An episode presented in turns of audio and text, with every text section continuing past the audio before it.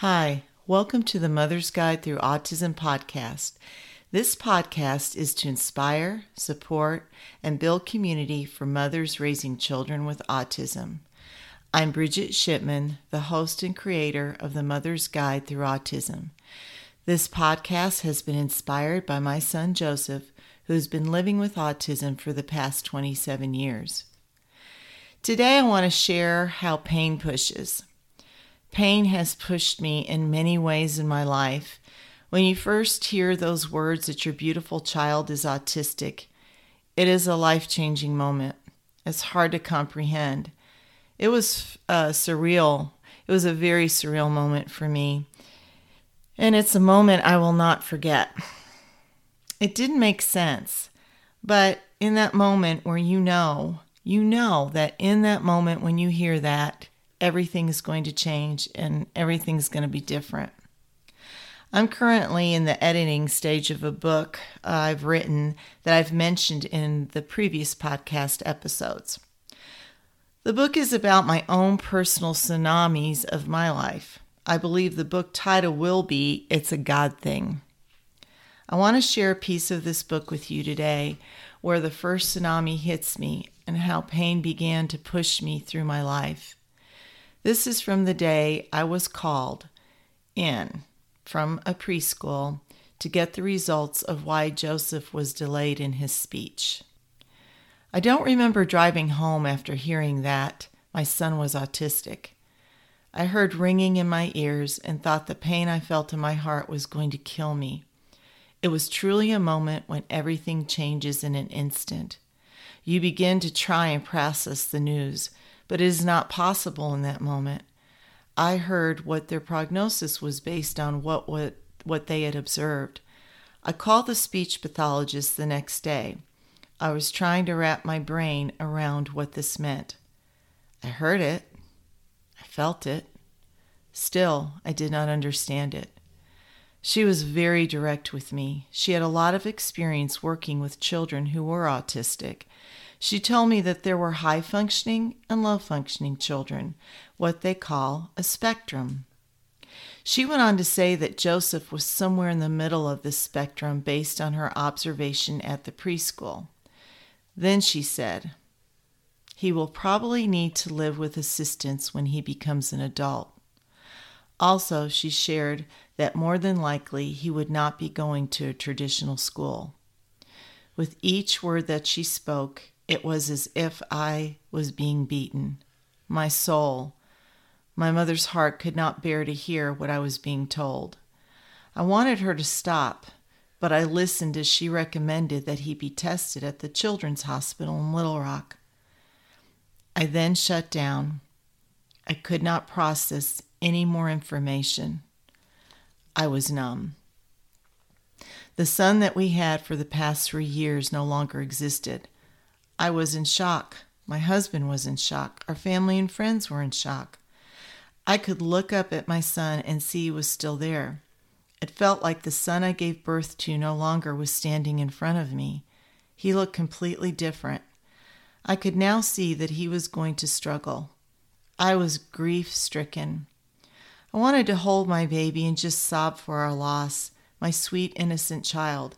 How could I barely function from the pain I felt? I couldn't function. It was just in one location in my body. It consumed every breath I struggled to take as I continuously sobbed. My mind could not make any sense of what this meant, but my heart told me that we were going to suffer. I would suffer because my child would suffer. So the first tsunami hit. It was devastating. Grady and I cried a lot that day and many days after that. When the force pulls you, go where you know you need to go. I felt a pull to fight for my son. Like all mother lions, I was out to protect, defend, and rip anyone's face off if needed. He will go to school.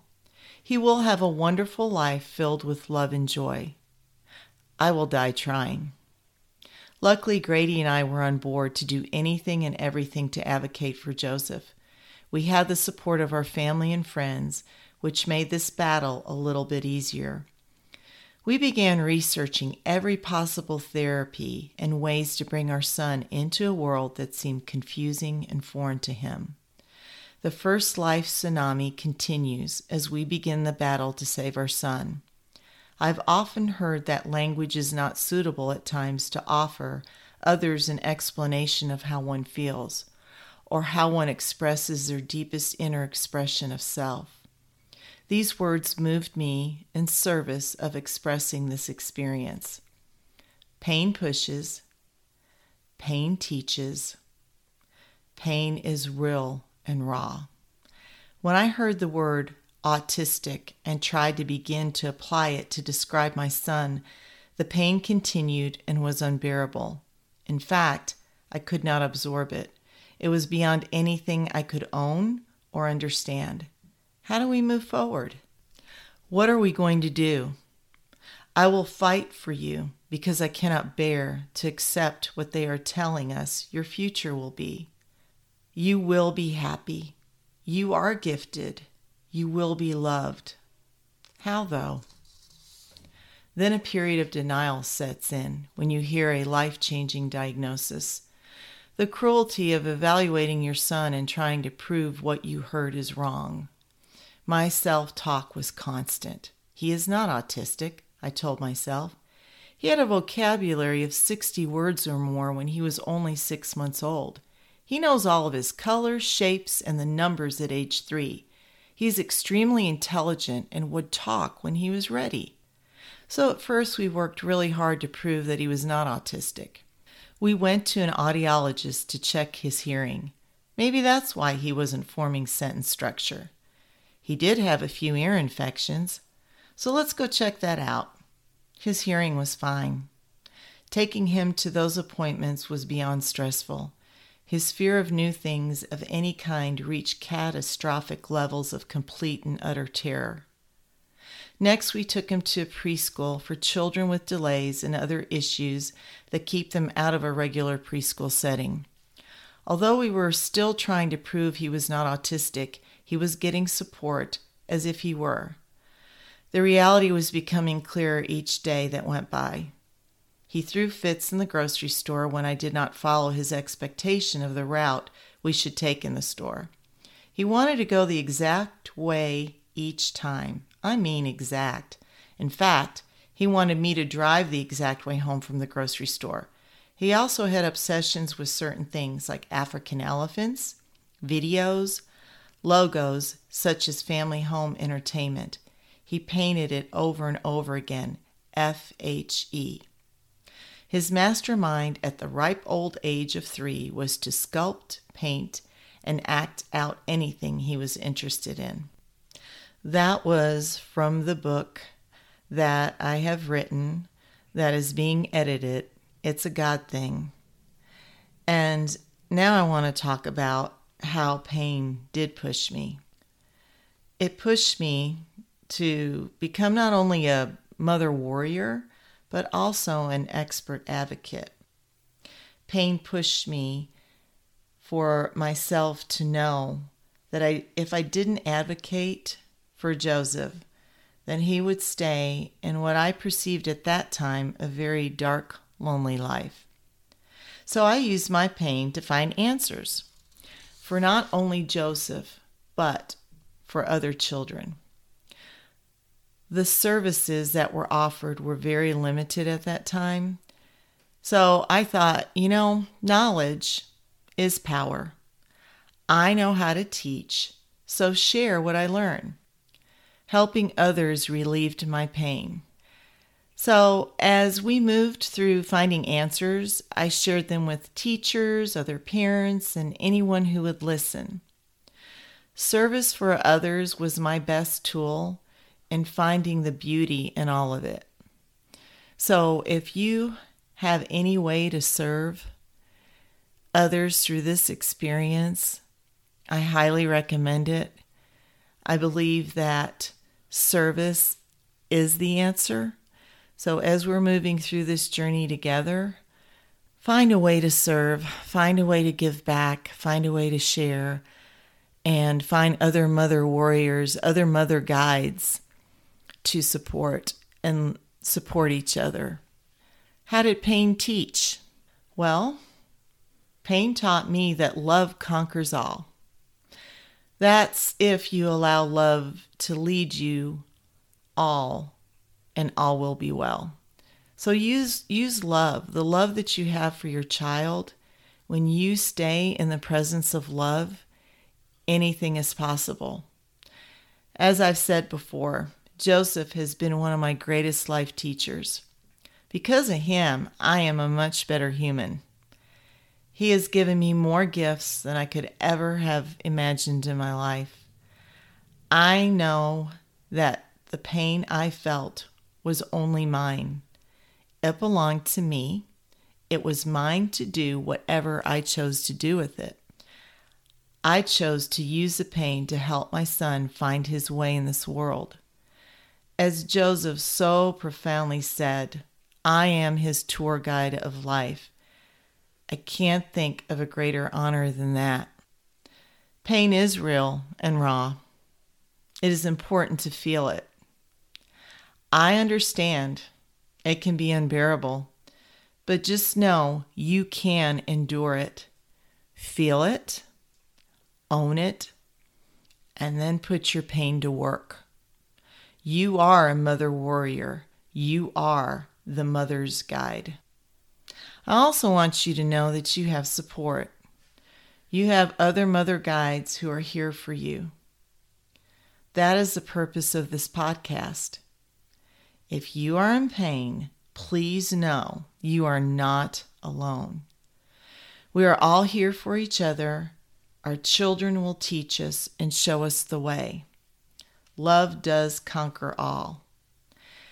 As Natalie Merchant said in her profound song Wonder, they will make their way with love, patience, and faith.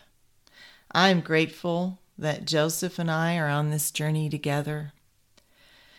Take a deep breath and know everything is okay. It's not important to have all the answers today. So, as you took that breath, I just want you to breathe through knowing that you don't have to have all the answers today. I remember as I reflect that I thought I would panic what am I going to do? How am I going to do it? I don't even know how to deal with what I just heard. So, how in the world am I going to move forward? So, moving forward from that point where you feel into the pain and you can breathe through it, now we start giving you relief. So, I want you to know First of all, again, say that to yourself. You don't have to have all the answers today. I would like for you to breathe through that again and meet yourself where you are at in this moment. If you feel like you want to cry, cry. If you feel like you have been inspired and you're ready to step forward, then step forward. I think the biggest lesson here is that we put so much pressure on ourselves and we fill our minds with expectation. The expectation here is just to be in the moment. If we can slow down and just give that self talk and love all the love you give to others, all the love that you give to your child, if you can just pause for a moment and give that love to self, then you'll start feeling the relief. You'll start feeling into things will be okay. Things are as they are. And I'm going to be fine. I'm going to be okay. So when you figure out where you're at, in this moment, I want you just to pause with that. And now let's talk about feeling lighter. You know, as I have gone through this in my own tsunami, or this certain tsunami, I should say, because life gives us many, I have found that I still feel pain. I still worry. I still go, I can go there quickly, but I also know that I have the tools to breathe through it, know everything's going to be okay. And I also know that going to a place of gratitude instantly makes me feel lighter. You can go to bmvlifecoach.com and there's a video there for you that can take you through the three easy steps that I do this daily. This is not something that I do once and I'm back, you know, life is forever good. it doesn't work that way, right? So I'm going to meet myself where I'm at, and I understand that I need a daily practice to help me get through my days. And although many tsunamis have hit me, I will tell you this that since I have been practicing gratitude, I know how to get happy. I know how to live a happier life. I know if you're in a dark place and you hear somebody say, happiness is a choice, it truly in that moment you you don't feel it, you don't know how to get there, you don't even know how to take a deep breath. I have been there before. And so what I'm hoping to give you today is some tools. I want you to start building your toolbox. If you can list three things you're grateful for in this moment you will notice your shoulders aren't as tense. You will notice your breathing slows down. You will notice that there is hope, joy, love, and inspiration. Again, go to the website bmvlifecoach.com and watch the video of how to live into a happier day. I promise you will feel lighter. It's a great daily practice, and again, it works for me. Um, the other suggestion that I have that really was a helpful tool, as I said earlier in this podcast, I used service. That's how pain pushed me into serving. If you have a local support group or any type of support, I'm going to really highly suggest that you surround yourself with support isolating yourself is going to be very difficult. What's already hard is going to become harder. All right. I know for myself, there was not support in my local area at that time. Um, again, this is back in the 90s when um, autism was looked at as Rain Man. That was what most folks referenced back then. If you don't have a support group, if it doesn't feel too big for you, start one. I started a support group. My youngest son was one, Joseph was six, and I just thought, you know, Grady and I at that point had traveled. We've done some great therapies. And one thing that I knew how to do was to teach and to share and to offer others love and inspiration. That's what I did best. So, my um, support at that time, again, was my family, my close friends, so many close friends, uh, and everybody stepped up. Every single one stepped up. So I didn't know where in the world I would have this support group. And I didn't even know exactly what I would do. But I knew how to reach out. So one of my best friends owns Montessori school. You know, one of the quality uh, curriculums. I still believe in Montessori, and she offered me without even blinking an eye, she offered me her preschool to have a support group at. So, started working at it, called the local papers, radio stations, and without even really thinking about it, next thing I know, Joseph and I are on the front page of our local paper. He and I together, you'll see that picture of us on our website, and you'll see he's about six, and I look a lot younger. and it was a wonderful article, and I had made the decision, and Grady, uh, Joseph's dad, and my husband at the time supported knowledge is power. So, getting out there and just talking about it and letting other people know that autism is not the end of the world. Autism is an individual, just like any person is an individual, so is autism. Not every single kid is the same.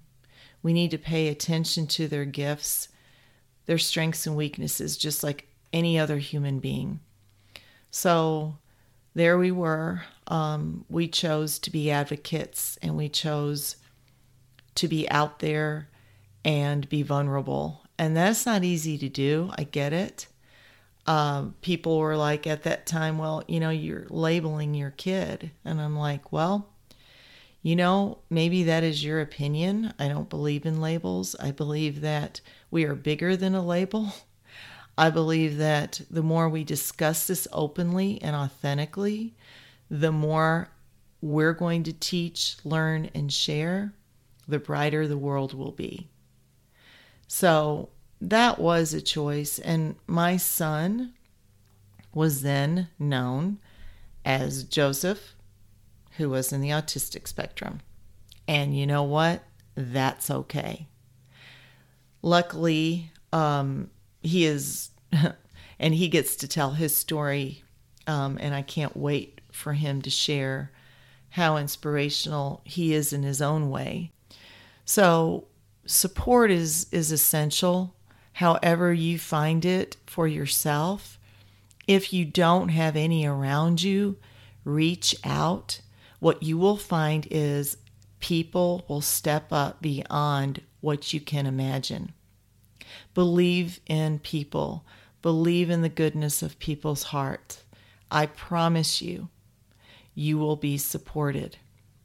I hope you're finding support here. If there's anyone out there that's listening, that knows someone that's in a dark place going through this, please share this podcast with them. That's what we're trying to do here. We're offering support. It may not be maybe a, a support group, so to speak, but I think it's bigger than that because you can you can share this, you can get out there, and more importantly, get the message that you have the power. Empower yourself. Become the expert. Become the expert advocate and go for it. Go for it. And while you're going for it, and you have those moments, which you will, we all do, I still do, come find us. You know, go, go to the Facebook page, start something, move forward, even if it's in the smallest way because it's very difficult to do this alone. Again, don't isolate yourself. Asking for help is a prayer. All you have to pray is help, and it will show up. I promise. Lastly, do something kind for yourself. I have worked as a life coach with many women, and this is a challenge. I have noticed it's more common than not that when I ask a woman sitting in front of me, What act of kindness can you do for yourself? I know we are really good at doing kind things for others, right? Which is important. Service does serve. I would like for you to serve yourself in a small way. It doesn't have to be big, it doesn't have to be expensive.